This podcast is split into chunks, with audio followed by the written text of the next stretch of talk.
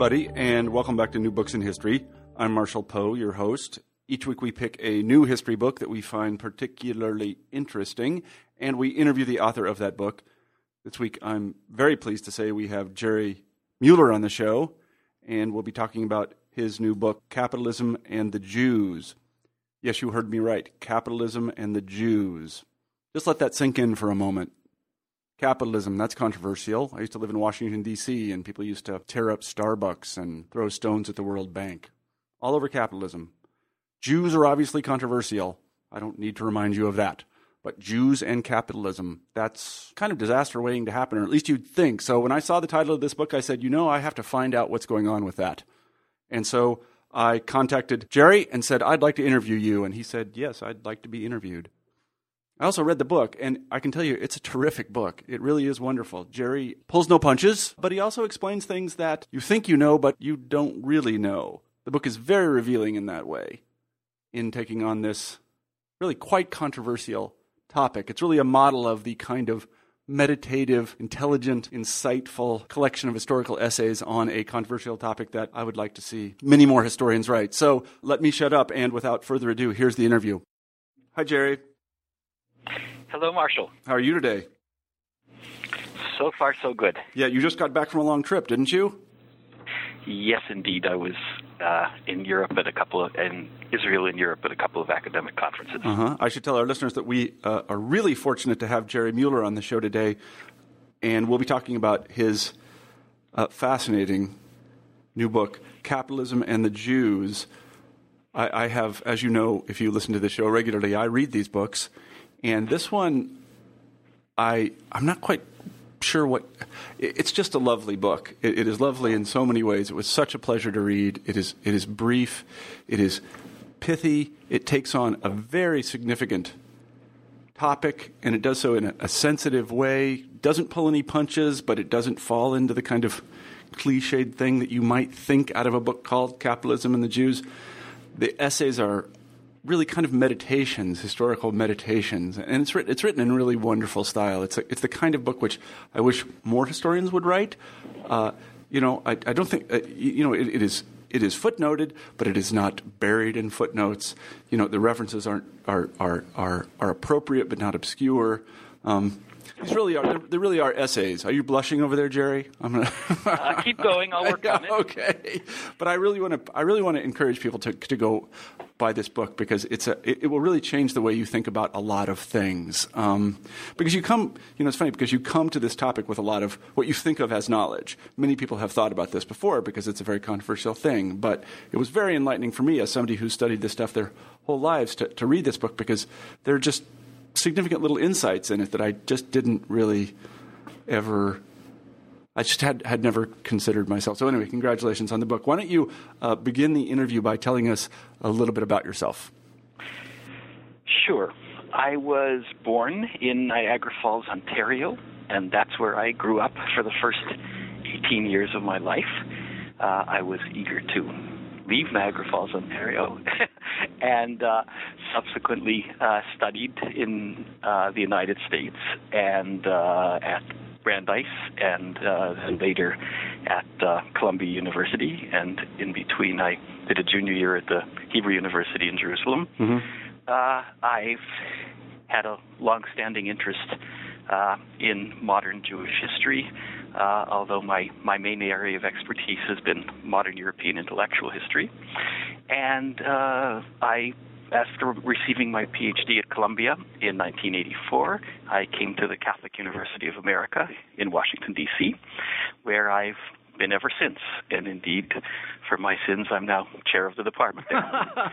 so, uh, and uh, well, that's enough to start with, I think. Yeah. No, that, that's absolutely fine. Yeah. How did you come to write this book? I imagine there's an interesting story here. It's a, I should tell people who don't know, and I can't imagine there is anybody who doesn't who listens to this show, that just the fact of titling a book "Capitalism and the Jews" is a very brave thing to do. It's either brave or stupid. In this case, it's brave, uh, but it, uh, you know, I, it's quite a title and topic. How did, how did you come to write it?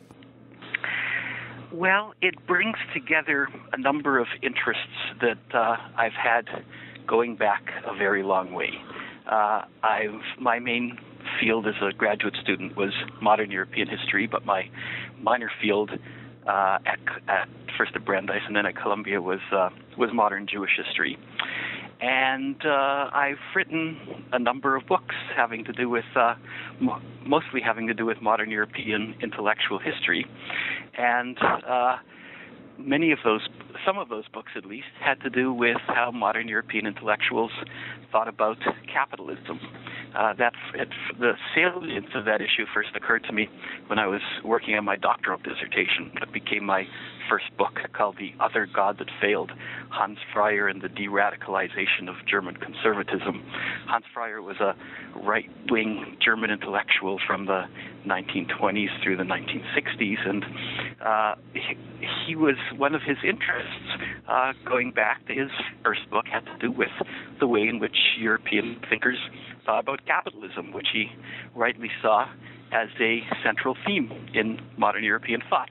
And uh, as I was writing that, I was preparing for my comps in modern European history, and I noticed that many of the intellectuals that I read from the 18th century to the present saw the development of the market and of commerce and the centrality of capitalism as indeed a, a central issue that they had to address, even thinkers who we don't typically think of as being concerned with such issues, like Hegel, for example, who for whom it was actually quite central in his conception of the modern world.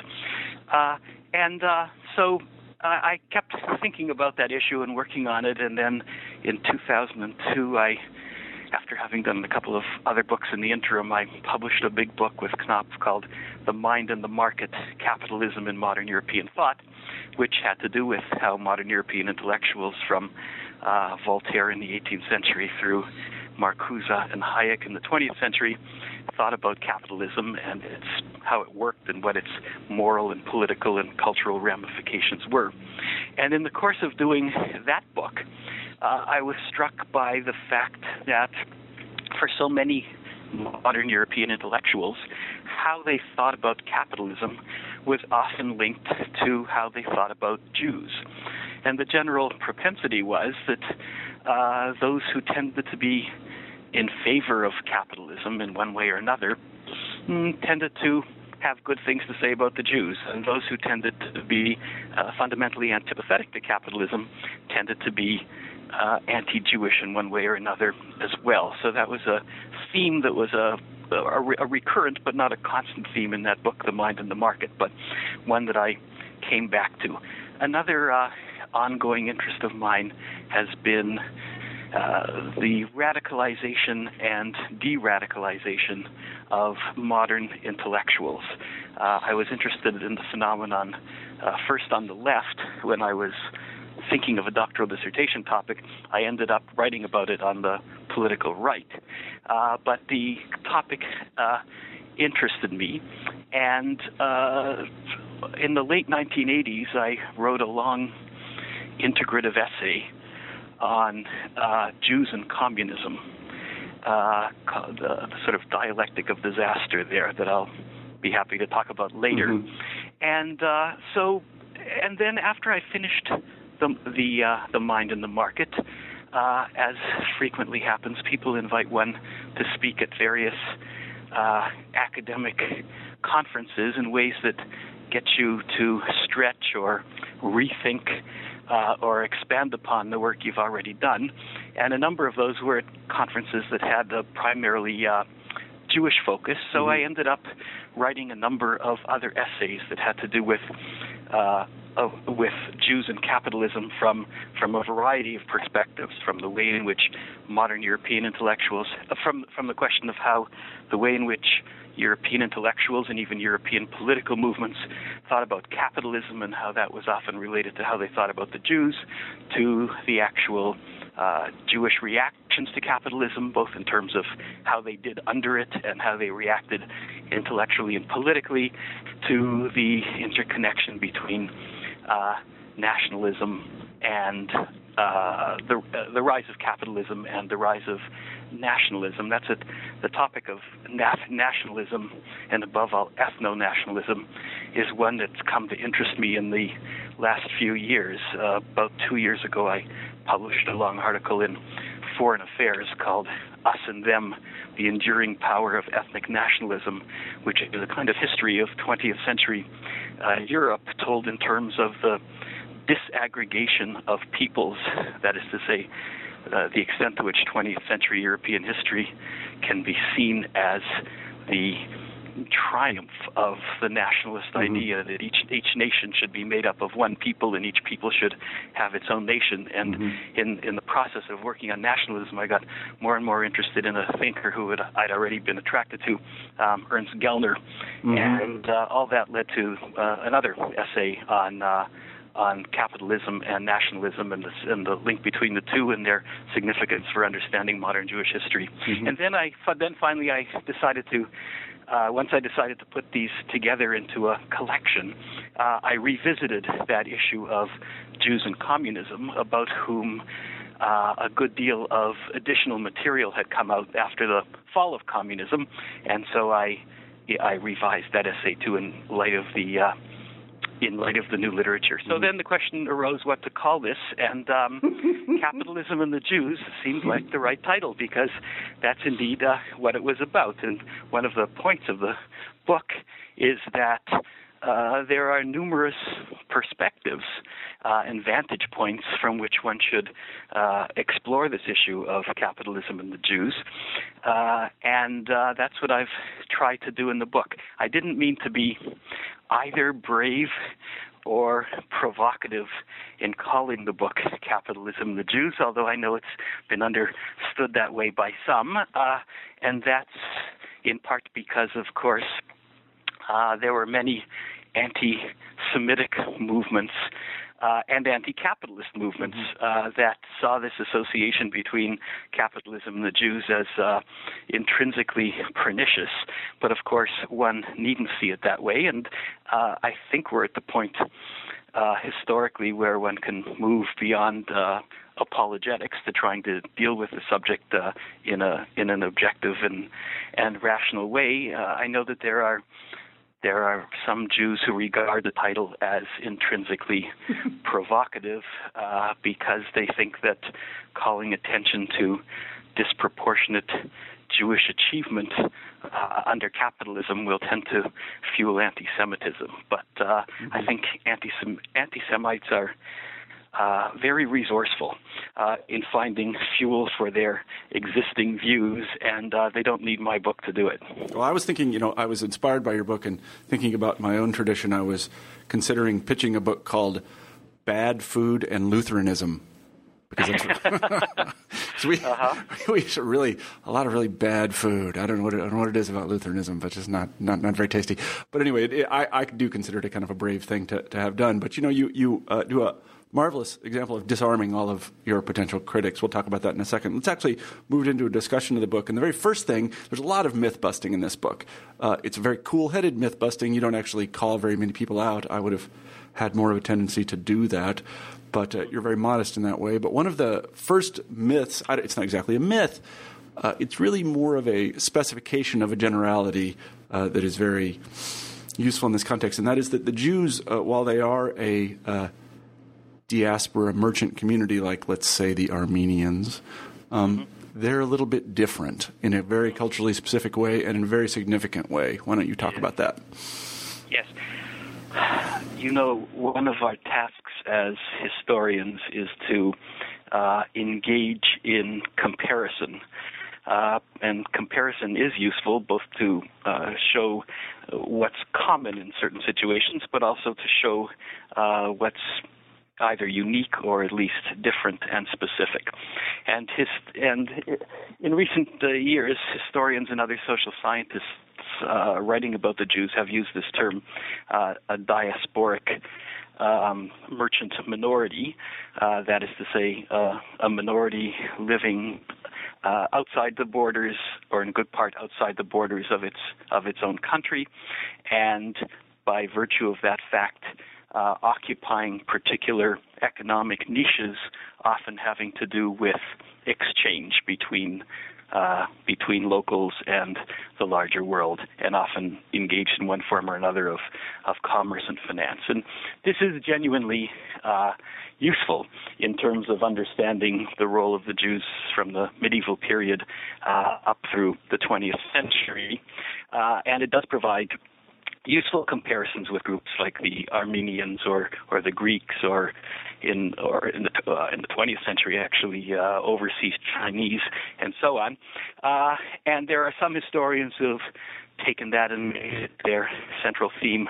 One thinks, for example, of a of a, a stimulating but flawed book that came out a few years ago by uh, Yuri Slezkin called The Jewish Century that just focused on that focused very much on on that category. Uh, but the differences, but there are really important differences between the Jews and these other groups that um, make their situation and their significance quite different. And there's two main ones. First of all, unlike the other groups that we've mentioned, the Jews had a specific place uh, in the theology of Christian Europe. That was one of the prerequisites be- for them becoming a merchant minority, and that was to have all sorts of consequences. That is to say, Jews were, for most of the history of um, of Christian Europe, uh, up to the early modern period at least, uh, the only really tolerated minority mm-hmm. uh, in Europe. Uh, they were tolerated because they had a special place in the Christian uh, scheme of salvation, but they were stigmatized uh, for their purported blindness in not having recognized Jesus as the Christ when he appeared, and this notion that the Jews were uh, uh, stiff necked and uh, morally blinded in one way or another uh, was an important part of the way in which Christians in the medieval period uh, thought about the Jews. And the fact that uh, Jews were, and that fed into the one of the most salient niches the Jews came to occupy uh, in uh, in medieval European history and then in early modern history, and that is as uh, the lenders of money. It's not that most Jews were involved in this, but uh, some were, and they were and uh, that gets us to the whole connection between uh, Jews and usury and thinking about money in general, which perhaps we can come back to in a moment. But in any case, there, the fact that they were this stigmatized minority, uh, permitted in Christianity but stigmatized, uh, is an imp- and quite central to the Christian theme of salvation uh, distinguishes them from other merchant minorities, diasporic merchant minorities. And the other huge difference, of course, which becomes more significant with the rise of ethnic nationalism in the modern period, is that unlike these other diasporic merchant minorities, they had no homeland in which they formed a uh, uh, a demographic major- majority or over which they exercised political hegemony. And that made them particularly exposed uh, for a variety of reasons that I suppose we can come to. So, in that sense, the, the category of diasporic merchant minority is really important for understanding the Jews, but to take it as the sole category makes us overlook a lot of what was most significant about their situation. Yeah, I mean, I, I think that's exactly right and, and I thought it was a terrific point, that the, the, the Jews, from a Christian perspective, at least in the early modern period, and that's my period, they were really neither fish nor fowl. People didn't really know what to make of them. They, they were allowed, usually by royal edict of some sort, to mm-hmm. uh, live in various places and do various things. Mm-hmm. Um, and uh, while they weren't Christians, they weren't, let's say, Muslims who clearly were outside the community. And so people thought a lot about it. You know, and I mentioned Luther earlier. I mean, he thought a lot about the Jews, uh, uh, precisely, I think, for this reason, because he didn't know wh- where to put them or what to do with them. They were a good example of people that were kind of on the wrong track but didn't go far enough. Whereas the Muslims were just on the wrong track. That was just they, they were done. Um, and, and I think this this uh, you know the, in every the, the Jews. It's funny because I was talking last week with somebody I interviewed about uh, Christian writings about Jews. There was there was still quite a bit of Christian writing about Jews in early modern Russia, but there were no Jews. Mm-hmm. They were not allowed in early modern Russia. Right. So you know, it's like they were there, but they weren't there.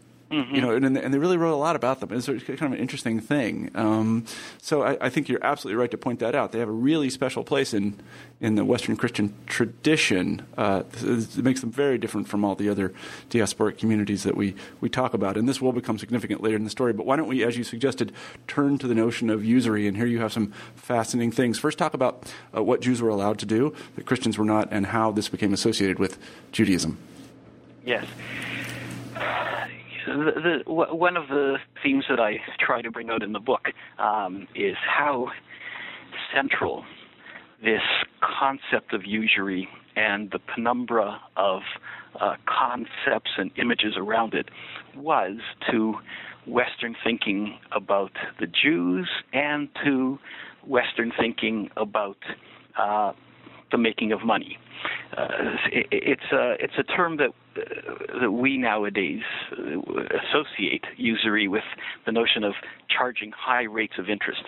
But of course, traditionally in the uh, in the Catholic tradition and in some Protestant traditions as well after the Reformation, but above all in the Catholic uh, tradition, uh, usury was uh, a sin that that meant lending money at in, at any interest whatsoever, and that had two roots. So one was a biblical root uh, in the Hebrew Bible. In a couple of places, uh, Jews are forbidden to lend money to their brothers uh, at interest, and then what became particularly significant for the way in which Catholic thinkers thought about this issue uh, was the rediscovery and reappropriation of, of Aristotle in the High Middle Ages. Uh, because Aristotle's view of usur- usury is as follows that, uh, that usury is uh, fundamentally unnatural. Uh, that is to say, that money can't produce money. That the notion that the fact that if it can, then you're engaged in some kind of a of a act against nature and an act that is uh, intrinsically uh, immoral. I mean, Aristotle was fun, was pretty fuzzy about why people who engage in commerce should get any legitimate profit from it, but he thought that this was particularly the case uh, in regard to the lending of money of interest. So, uh, medieval Christian thinkers. Uh, combine the biblical prohibition of Jews lending money at interest to their brothers with this Aristotelian natural law understanding, so that uh, for them, usury becomes, the, again, the lending of money at any interest whatsoever uh, becomes a sin. And then, but this comes at a time in the, the High Middle Ages when the commercial economy of Europe is expanding, when you have some agricultural surpluses leading to greater urbanization, and to get those agricultural surpluses to the towns, uh, you need people to engage in commerce. And when you have commerce, you almost always need uh, the lending of money. So you have an increased need for, you have an increased economic need for the lending of money at a time when theologically it's being increasingly uh, stigmatized. And the solution that the Catholic Church came up with was that this activity, which was prohibited to Christians because it was sinful, uh, should be uh, permitted to Jews because the the function was necessary. Uh, the Jews, in any case, were condemned because of their uh, rejection of Christ, and therefore usury ought to be permitted to the Jews and only to them. Well, in fact, that's uh, that's not entirely what happens. Other people uh, engage in lending money, but uh, they uh, they try to remain under the uh, radar, as it were. Uh, but uh, but Jews are given this uh, niche, as it were, of lending money at interest. But that means that you have this theologically stigmatized minority, again stigmatized for their kind of blindness, uh, being connected with this activity of lending money in ways which continue to influence uh, well up into the modern period the way in which uh, many thinkers who were Christian or post Christians, uh, or even anti Christians in the West, uh, like Voltaire, but um, continue to inf- influence the way in which they thought about the lending of money at interest, that this was something that only people outside of the community of shared moral values would do, and that a society in which uh, the lending of money at interest was significant was one that must have lost its moral bearings. And there is a very thin line, almost an invisible line, between the lending of money at interest and commerce, that is, making a gain through mm-hmm. through buying and selling. And so often enough, the stigmatization of usury as fundamentally unproductive or parasitic is extended to commercial activity as such by thinkers who are antipathetic to commercial activity uh, or to capitalism, uh, of which I think the most uh, dramatic case is Marxism. And one of the things I try to point out in that in my first long essay there called the, the long shadow of usury is the extent to which the sort of deep fundamental premises of Marxism, uh, that is to say, of Marx's own thought, are very much in line with this traditional condemnation of usury as uh, as fundamentally unproductive and parasitic. And Marx and Engels take that notion and they extend it to capitalism as such. That is, the notion is, of course, that that uh, this is based on the labor theory of value that suggests that the only real source of economic value is labor. Labor understood in good part as physical labor, uh, and that those who have those who make money from capital, that is to say, from money intended for investment, uh, do so by virtue of by being unproductive and by exploiting those who really do work. And so, this notion of the fundamental uh, parasitic nature of money making is transformed by Marx and Engels from the traditional language of usury to this uh, to this new language of the critique of capital. But the mm-hmm. fundamental idea that those who make decisions about those who have money and make decisions about how to use it and where to deploy it and so on, that they're actually not doing anything. And that therefore, if they earn money from that, it is presumptively illegitimate. That's the fundamental sort of deep premise of Marxism as well. Mm-hmm. And then this condemnation of this aftermath of the condemnation of usury appears in all sorts of radical right-wing political movements in uh, in Europe and to some to, to a lesser degree in the United States as well. In the condemnation of um, of uh, what are seen as illegitimate Jewish ways of making money, often connected with uh, finance and commerce, as to what are as opposed to purportedly more real productive ways associated with either agriculture or engineering. Mm-hmm. So the, the theme has a very long aftermath in modern European history, and not just in modern European history. If you if you read some of um, Osama bin Laden's fatwas, as, yeah. as I have and as I quote, uh, that he condemns uh, the West for uh, for uh, engaging, for allowing people to engage in usury, and above all, uh, for the, for allowing the Jews to engage in that activity. Uh-huh. Yeah, I mean, it's a, it's an interesting moment. I, I didn't realize this when I was uh, before I read the book, but uh, the, there was kind of a semantic collapse of these two categories that is, lending money and interest or commercial activity and Judaism, such that even, you know, in the 18th or 19th century, that they were referred to as Jewish, that, that mm-hmm. they were the same things. Yes, and you know a little bit like we think of Kleenex and tissue. You know, it's it's really it becomes a brand name for that kind of activity that these categories are collapsed in a really weird way. And one thing I didn't realize is I you know I I guess I look at the the so-called Jewish problem through the lens of kind of late 19th, early 20th century um, nationalism, and that was the problem of Jews living among us. But as you point out, in the 18th and early 19th century, when Marx was sort of coming up, if we can say so, the Jewish problem was really about usury. That was a kind of activity. Yes, and indeed, the the term um, uh, Judentum in German, uh, much like the term Jewing in 19th century English, uh, w- was a word that covered all sorts of commercial activity that was seen as uh, morally dubious. Mm-hmm. And uh, it's in, indeed in terms in, in that in those sorts of terms that Marx discusses the issue in his uh, in his famous early essay uh, on the Jewish question. Yeah, exactly. That, that Jewing is uh, is uh, engaging in commerce, which is again presumptively. Um, morally worthy of our disdain.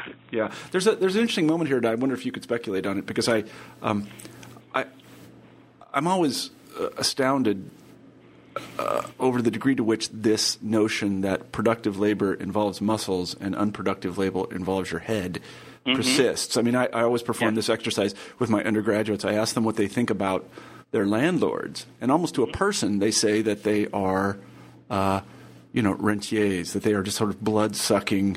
You know, sit at home and drink beer while they take my money and they don't do anything. They always have this notion. And actually, I own a rental property, and I'm telling you what, that ain't true. I, I own a rental property, and I wish I didn't. so, so, so, uh, yeah. But these these notions really persist. They really, I, and I think it's kind of a sort of, you know, the, the analogy that comes to mind is it's a little bit like calculus or higher math. You kind of get it, or you kind of don't. You either understand that, you know, the there's an efficient way to distribute capital, and we need people to think about that, or you don't understand that. Um, I- Yes, maybe you can just talk I, a little I about think it. it's I think it's one of the deepest and most widespread sentiments uh, in world history, especially because, after all, as we know, most people at most times and places were peasants, uh, and peasants they, they were either peasants or they were artisans. In both those cases, working with your body in a way that led you to sweat uh, was the major part of your economic activity. And for many of those people, understanding that mental activity could be itself at least as productive. That is to say, making decisions about, uh, you know, where to invest capital, about what was a good risk and what wasn't, about what was efficient in terms of investment and what wasn't. Th- those were sorts of processes that they didn't typically engage in, and they couldn't really understand why a merchant who you know takes takes a thing from somewhere and doesn't transform it and sells it for more money why should why should he really be entitled to something Mhm. not to speak of someone engaging in an even less tangible activity uh, of uh, of lending money at interest and uh, so I, I think that that is a kind of what's so interesting to me about that is that it's a prejudice found not only among uh, as I say, peasants and often um, manual workers of various sorts, but that you find the same prejudice in Aristotle Yeah. and uh, and then in so many later intellectuals. So the fact that your uh, students, uh, even in the 21st century, uh, don't see it uh, is really is really very telling. Well, you kind of you kind of see it also in congressmen who are grilling Ben Bernanke. They they Mm-hmm. really you know I mean the the tendency to make uh, to make the argument that these bankers don't do anything, you know, even when they don't perform very well and they didn't. But Mm-hmm. the idea that they don't do anything that I don't know. These people should spend a I don't know. I have friends who are investment bankers, and basically they have no lives. they work all the time. they work harder than anybody I know. Um, Sure, they get paid a lot, but they don't enjoy any of that money. I'm telling you what. and uh, yeah, this tendency to want to think that they that, that somehow they don't really do anything, and they just sit and and and parasitic is the right metaphor. Yeah, it- it's a it really is a it's a it's it's a mental habit that is hard to break. Uh, it, it really, I, I agree with you completely. Well, let's let's go on um, to uh, the uh, the next essay, which is about the um, Jewish response to capitalism. And I didn't know that Milton Friedman had written this essay, but why don't you talk a little bit about the essay and your analysis of it? Sure. In about 1972, Milton Friedman, the distinguished uh, economist and uh, libertarian thinker, gave a talk to uh, an international libertarian society, the Mont Pelerin Society, uh, which about a decade later, after having reworked it a couple of times, he published uh, under the title uh, Capitalism and the Jews. And there he suggested two things. That capitalism had been very good for the Jews. That is to say, that when uh, when Jews had been offered a modicum of uh, equality of legal rights, allowing them to engage in a competitive, uh, more or less free market economy, they had tended to do disproportionately well.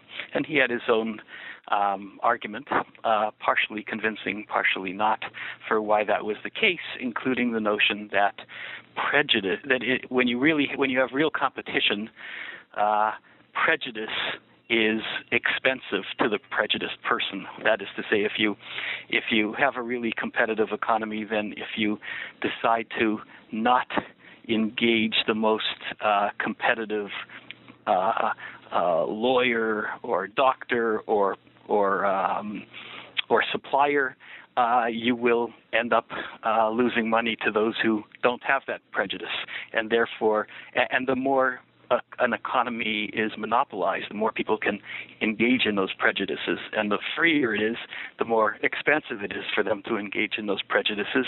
And therefore, uh, when there was freer competition, uh, Jews against whom there was a lot of existing prejudice uh, tended to do tended to do better.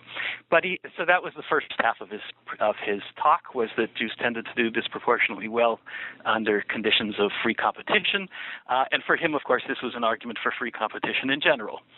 And the other half of his argument was that despite the fact, or paradox- paradoxically, despite the fact that they had done well under capitalism, Jews tended to be anti-capitalist, uh, and he cited a number of examples of Jewish participation in social movements and Jewish salience in communist movements, and of course for for Friedman with his very um, uh, libertarian propensities, uh, those who favored the welfare state were tantamount to socialists as well. Mm-hmm. Uh, and uh, so his argument was that paradoxically, despite the fact that they had done disproportionately well under capitalism, Jews had tended to be anti capitalist. So those were the premises that I took up uh, in my essay. Mm-hmm. And so, in answer to the first thesis, which is uh, uh, Jews tend to do better uh, under capitalism, that is, when they are, as they would have said in the 19th century, emancipated. That that's true, mm-hmm. isn't it? That you and you give some explanations for that. Yes, it is true. Uh, and the the truth is that uh, Jews have done uh, Jews who were very poor um, for the most part in 19th in 19th century uh, Eastern Europe and Russia, which is where the bulk of them lived, and they were they were very poor because they had had this tremendous rate of demographic expansion in the 19th century, and they were living in an economy that was um, in those areas of the Russian Empire that were uh, not that uh, not growing very much economically, and they were confined there by by law. So Jews in the in much of the 19th century and into the 20th um, were were very poor. But as they moved westward uh, into western and into central and western Europe, and above all to the United States, uh, they did tend to do disproportionately well under conditions of legal equality and a and a uh, competitive capitalist economy. What I point out is that uh, what what Friedman has to say about uh, about the fact that groups do better when uh, groups who against whom they're, prej- they're prejudiced uh, do better under conditions of free competition. That depends in part on uh, the nature of those groups and the cultural baggage uh, that they bring with them. And the Jews, for a variety of reasons that I that I try to touch upon, um, had a culture by virtue of their historical experience as uh, middlemen of various sorts. They had a culture uh, that when they were allowed to engage in uh, free competitive activity tended to make them disproportionately successful. That mm-hmm. is, they, they had a certain, for a couple of reasons, they had a certain know how um, that was transmitted within families and in communities about how to engage in a commercial economy. That when they were allowed to, um, tended to lead to them doing well. And also, they had a culture that was oriented towards uh, book learning, and that, although the books in question traditionally were uh, were the were books of the Talmud, uh, that propensity to regard book learning highly and to regard uh, study highly was transferred by many Jews from these uh, religious texts to secular texts, and so when they were allowed to go to universities, uh, they did disproportionately well in the free professions, which are a very important part of modern capitalist societies.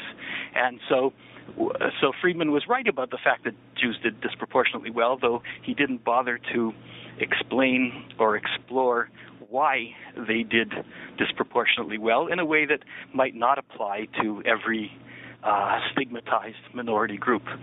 And then I deal with the issue of the uh, Jewish intellectual and political response to capitalism, uh, where I try to show that uh, the Jewish commitment to socialism that uh, that uh, Friedman so focused on was rather more fortuitous and less long lived than he would have us believe. That is to say, in late 19th century uh, uh, Russia, under these conditions of tremendous poverty and so on, um, Jews were disproportionately uh, many Jews there were attracted to socialism in part because capitalism didn't seem to be working very well, uh, in part because socialism was untried and seemed like a better idea before anybody had actually put it into practice, but also because the socialists at the time were the only mass movement in that part of the world uh, that stood for Jewish uh, legal equality. And many of them brought those propensities with them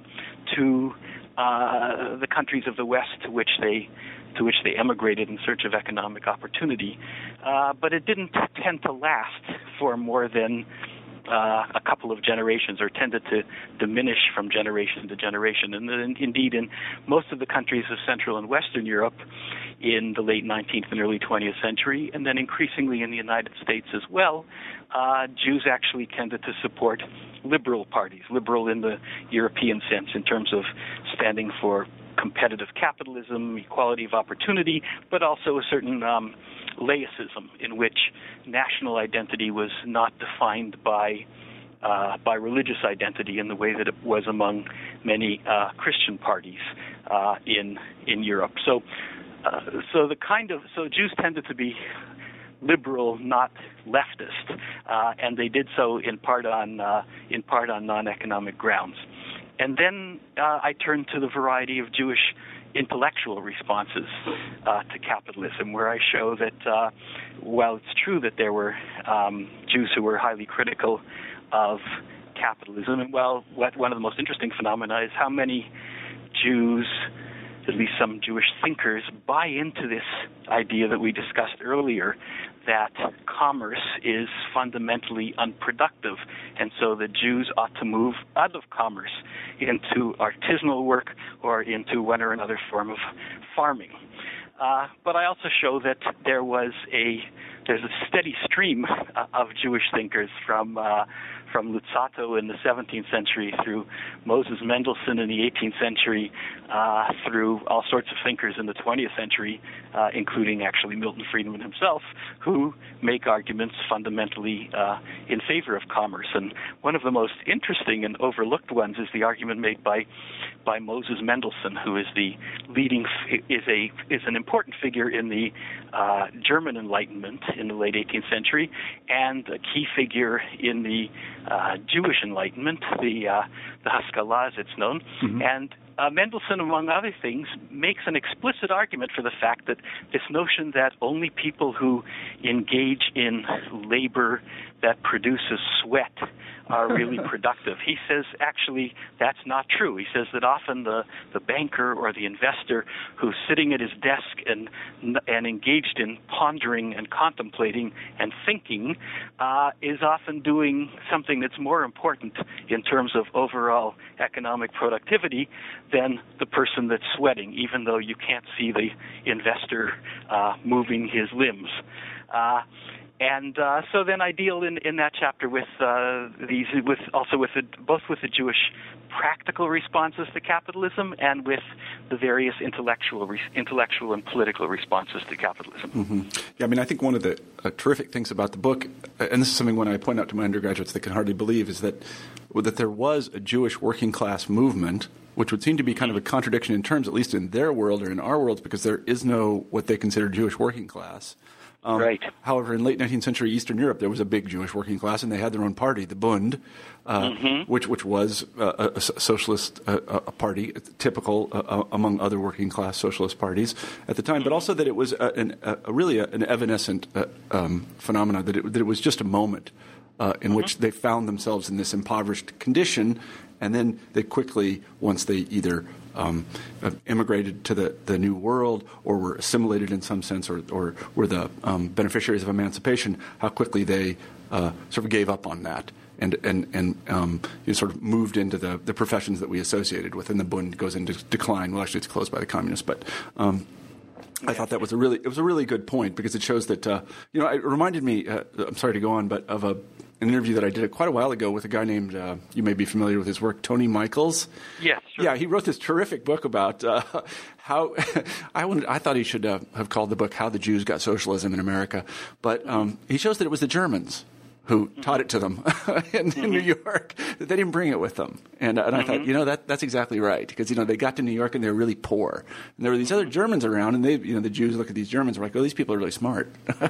Let's do what they do, and so that's how mm-hmm. they, you know, we when we have this notion in America of the you know the Jewish socialist and sort of radical type, and they brought Judaism from Europe, but that isn't in fact true at all, according to Tony. So I thought it was a fascinating yeah. thing. Yeah, yeah, I think Michels's argument is uh, is an important one, although I think he I, I, think he overstates it. That okay. Say, I think there was some continuity between uh, Eastern European Jewish socialism and, and Yiddish-speaking socialists in the United States in the first few decades of the 20th century. I'll let you guys fight that out. Um, okay. But I had no idea there was any sort of German connection at all. Although I do know that the, that the uh, that the Jews that immigrated to the United States did hold the Germans in very high esteem at that time. That there was this sort of, um, I don't know, it's almost a patronage relationship that they thought the Germans really knew what was going on, and there was kind of a following uh, for the, these German socialists. But in any event, um, mm-hmm. uh, one of the uh, one of the the things that you go on to talk about um, is the generation of this idea that we have. I mean, I think it's still present today that somehow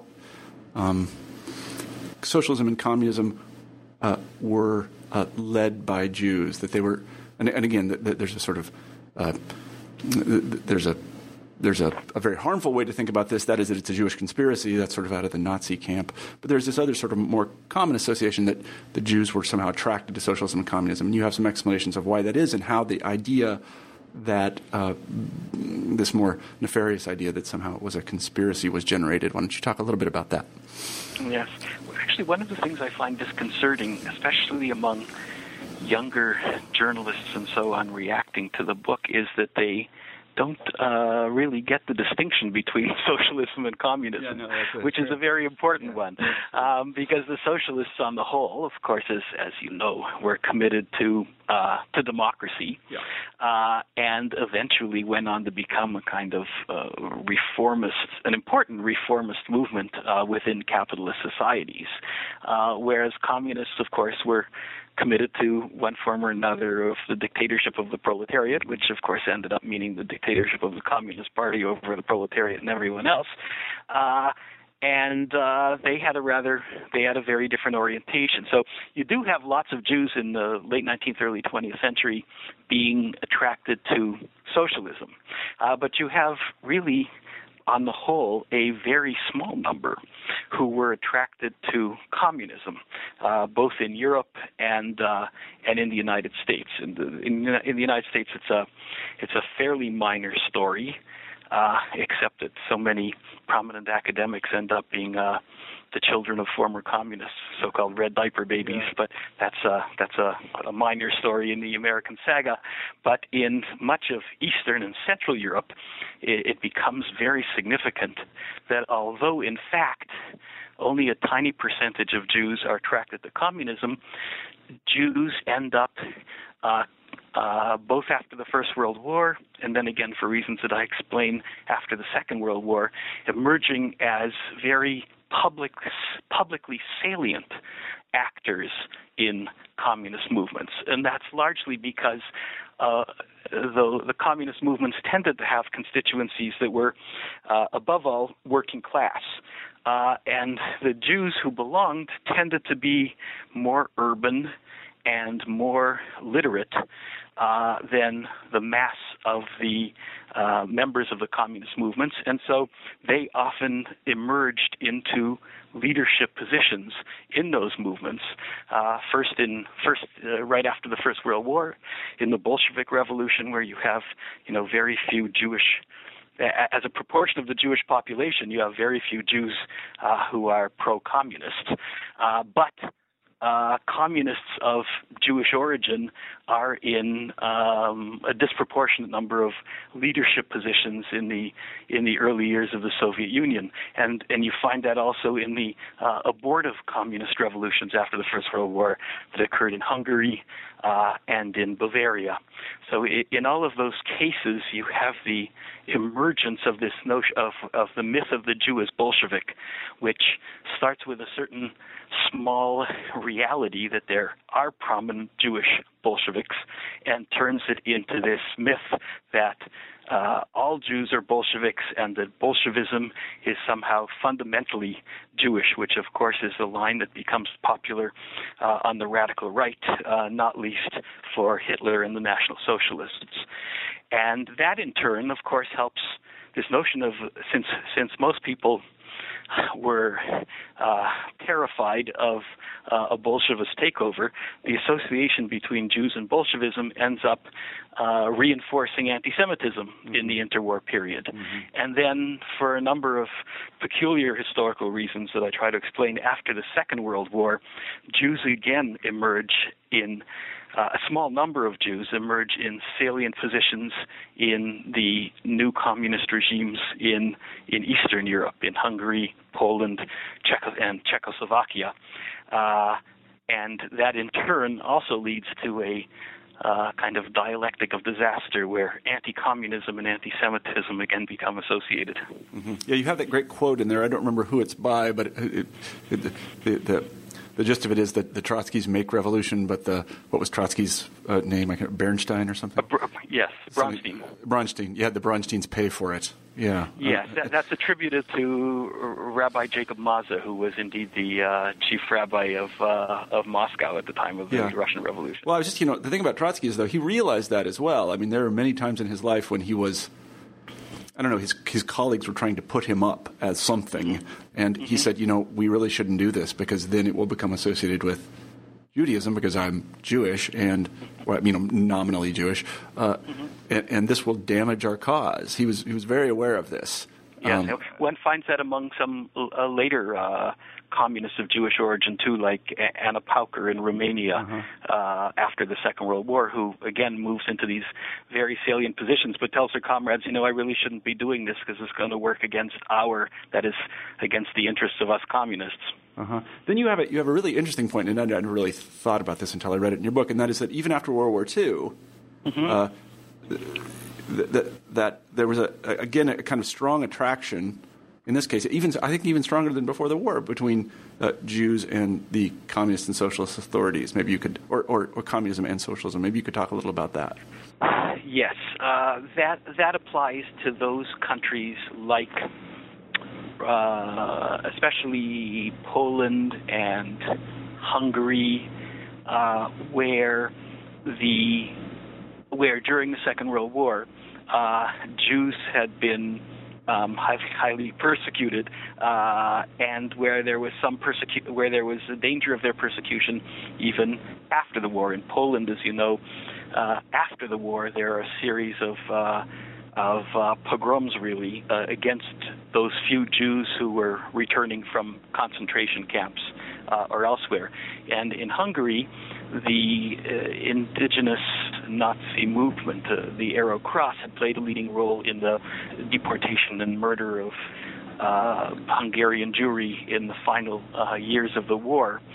And in those places in particular, uh, Jew, there are there are a number of young Jews who hadn't previously been communists and weren't particularly attracted to communist ideology, who uh, are recruited uh, to the, in this in these new uh, Soviet occupation regimes, uh, who are recruited to leading positions, uh, above all in the intelligence agencies, and that is because uh, there's a twofold reason. From the point of view of the of these young Jews themselves, they want to help the regime get the people who had been responsible for murdering the Jewish communities mm-hmm. uh, of their of their countries.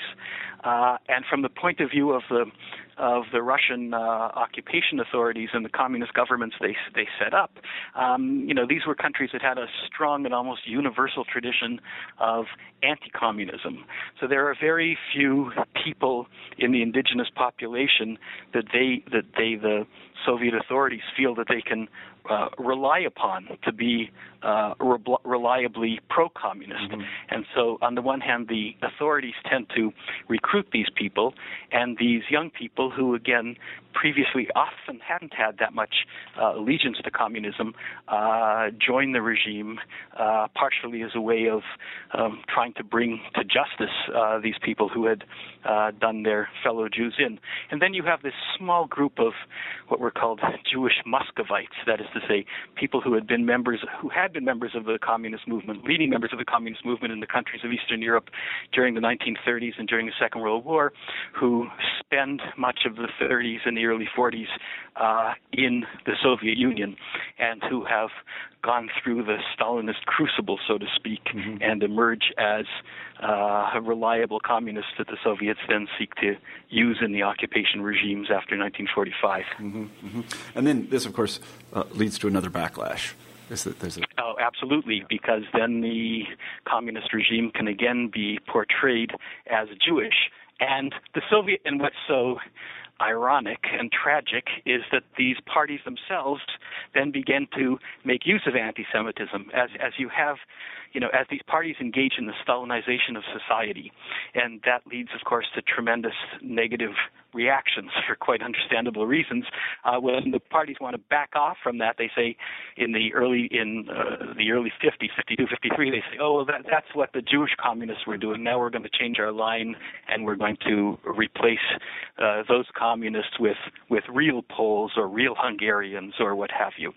So yes, in the end, the communist regimes themselves end up making use of of anti-Semitism in this regard. Yeah, I want I want to uh, rush forward just a little bit, um, not to give that topic short shrift, but uh, there are some very welcome words that you said uh, vis-a-vis um, in the last essay of the book, vis-a-vis the uh, the invention, the so-called invention of nations, and the thought of Ernst Gellner. I wondered if you could talk a little bit about those two ideas. I'm not a tremendously big fan of the notion that somehow um, nations are a construct of the 19th and 20th century. But go ahead, please.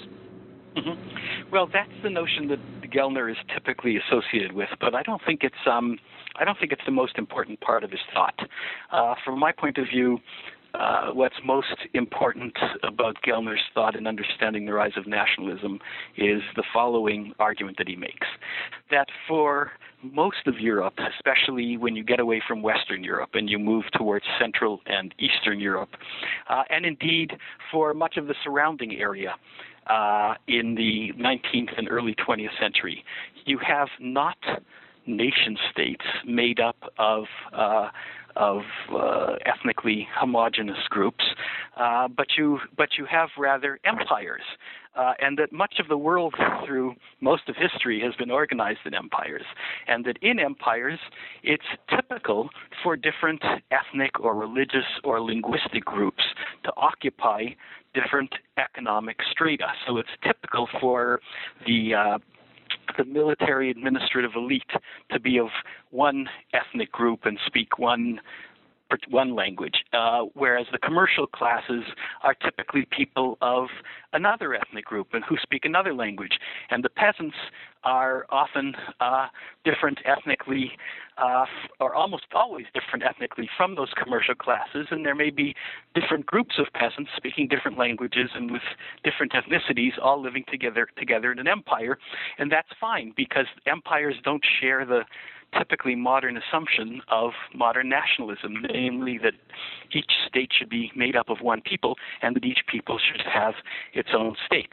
And Gellner's argument is that as these in the as in the course of the 19th and early 20th century, as these empires try to uh, develop economically, that is to say, as they try to become capitalist societies, they try to create um, a certain kind of homogeneity, not least they want to have a common language that everybody can speak so people can move around from one economic position uh, to another and create a more, more dynamic society. And that in turn creates all kinds of tensions between those who are part of the main language group and those who aren't. Uh, and and uh, what language is spoken turns out to have uh, economic consequences and creates different economic interests. So there's a link, he says, between the attempt of these empires to become more uh, capitalist societies and the rise of ethnic nationalism. And as time goes on, because Jews were the group that in many societies, especially in, in Eastern and to some degree in East Central Europe, including, for example, Prague, where he where uh, Gellner himself was born, because Jews are often the most uh, commercially involved group by virtue of their background, as you have the uh, majority ethnic group, in this case Czechs, for example, uh, creating a country, uh, uh, wanting to have a nation state of their own, they and becoming more, and aspiring to be uh, more and more middle class and engage in commerce and the professions and so on, it creates this economic competition between these previously non commercial groups and the Jews, and that creates an incentive to define the Jews as outside of the real national community and to try to find some way of getting rid of them. Mm-hmm. And that that's a you know it's a radical a radically broad generalization but i think it's genuinely useful mm-hmm. in understanding the relationship between the the the uh, ri- the spread of uh, capitalism and the rise of ethnic nationalism and the way in which it tends to be increasingly exclusionary of the mm-hmm. Jews. And, and, and from the late 19th century, from about 1882 on, you have uh, Jewish thinkers increasingly recognizing this, and uh, some of them become uh, Zionists, like Leon Pinsker, uh, in Russia, or of course later, later um, Theodor Herzl in Vienna. Uh, they say that the, that uh, this Enlightenment hope that the spread of capitalism and the spread of democracy is going to lead to greater acceptance of the Jews is just empirically not true mm-hmm. in a great deal of Europe. Mm-hmm. That actually it leads to the rise of more exclusionary forms of nationalism, and so Jews and so Jews will find themselves uh, politically powerless and increasingly excluded, and they had better find a place where uh, they are politically uh, capable of uh, practicing their own sovereignty, or else it's going to be disastrous. I mean, I think that your, I think that Gellner's thesis and your thesis receive a, a certain amount of support from the American experience itself, where uh, people are free not to assimilate, but they all do. Mm-hmm. they, they inevitably do assimilate. You know, you, you, know, these traditions last, languages last a couple of generations, maybe. But then, mm-hmm. kind of in the interest of economic advance, everybody ends up speaking English, and uh, you know, being, you know, you know, they go to church on Easter and, and Christmas, or they go to high holy days services, or you know, really, there's a kind of an Americanization that goes on, but it's a it's passive in this instance, and and uh, not active. But it, I think the curious thing is that they're absolutely free to continue their tradition, whatever it might be, but they almost never do. Um, and, and, I, think, I, think, that really does support the, the, thesis in a certain way. There's, there's one, um, before I ask you our final and traditional question, there's one other question that it's a little bit whimsical. I don't know if it's wrong-headed or not, but um, it got me thinking. Max Weber uh, uh, famously wrote a book called uh, uh, uh The Protestant Ethic and the Spirit of Capitalism. Should, shouldn't he have written a book called The Jewish Ethic and the Spirit of Capitalism? Well, that book was written by his uh, colleague and counterpart, Werner Sombart, um, who wrote a book called uh, The Jews and Economic Life. Uh, and it was, in many respects, uh, wrong headed, um, as pointed out uh, by a number of uh, Sombart's critics. But the person I think who got it right was a, third colleague of theirs in many ways more interesting than both of them, um, Georg Simmel, uh, who wrote about these things, and, Yeah. and he said, and while Sombart thinks that it's the Jewish religion per se, plus some inborn racial qualities in the Jews that makes them good at capitalism. Uh, Simmel says, no, it's not so much the Jewish religion, um, and it's certainly nothing racial or inborn. Uh, it's the previous historical experience of the Jews that comes about precisely because they were theologically, on the one hand, uh, marginalized Mhm. and, and moved into these commercial niche positions, so that as the as the general economy becomes more commercial, uh, they have the kind of background to do disproportionately well. So I think, you know, in some ways, Judaism was more uh, commercially oriented than, say, uh, Catholicism. But on the whole, that's a relatively minor factor, I think, in explaining the uh, disproportionate Jewish success under capitalism. Historical experience and changing conjunctures is more important. No, I mean, I think that's quite right. I hope people run out and read Simmel. I, I kind of doubt they will, but we can we can always hope. Uh, so anyway, uh, we've taken up a lot of your time, Jerry, and I really appreciate it. Uh, it's been a fascinating conversation. Let me close uh, our interview with our traditional final question, and that is, uh, what are you working on now? What is your next project? Hmm. Well, I'm working on two sorts of projects. Uh, one is uh, uh, I'm, I'm trying to see whether there's a market for the kind of essays that I did in Capitalism and the Jews. That is to say, essays that take uh, broad topics, uh, integrate the historical knowledge and social scientific knowledge on them, and write them, in, and, and are written up in a way that they're accessible to a larger audience. So uh, I'm trying to put together. I'm working on the one hand on a collection of essays on big themes in modern history, from uh, the rise of uh, the, the interconnection between biblical criticism and religious criticism and political criticism in modern Europe. Uh, that's one essay. Another one has to do with the right with uh, ethno-nationalism. Another one has to do with the tensions between liberalism and uh, uh, between capitalism and democracy, and another of them uh, has to do with uh, with ethno with uh, I'm sorry with responses to fertility decline uh, as a big theme in late 19th and 20th century history. So that's one thing. It's to do these set of general accessible essays on big themes.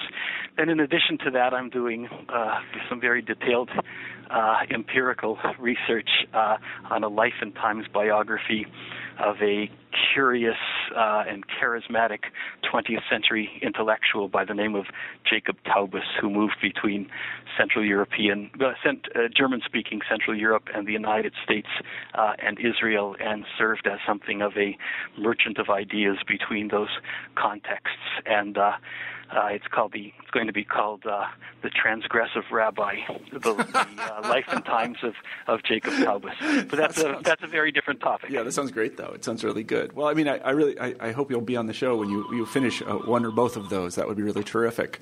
Um, So, uh, Jerry, let me thank you again for being on the show. It's been terrific to have you. My pleasure. Okay, take care. Bye bye. Bye bye. You've been listening to an interview with Jerry Muller about his new book, Capitalism and the Jews. I'm Marshall Poe, the host of New Books in History. Have a great week.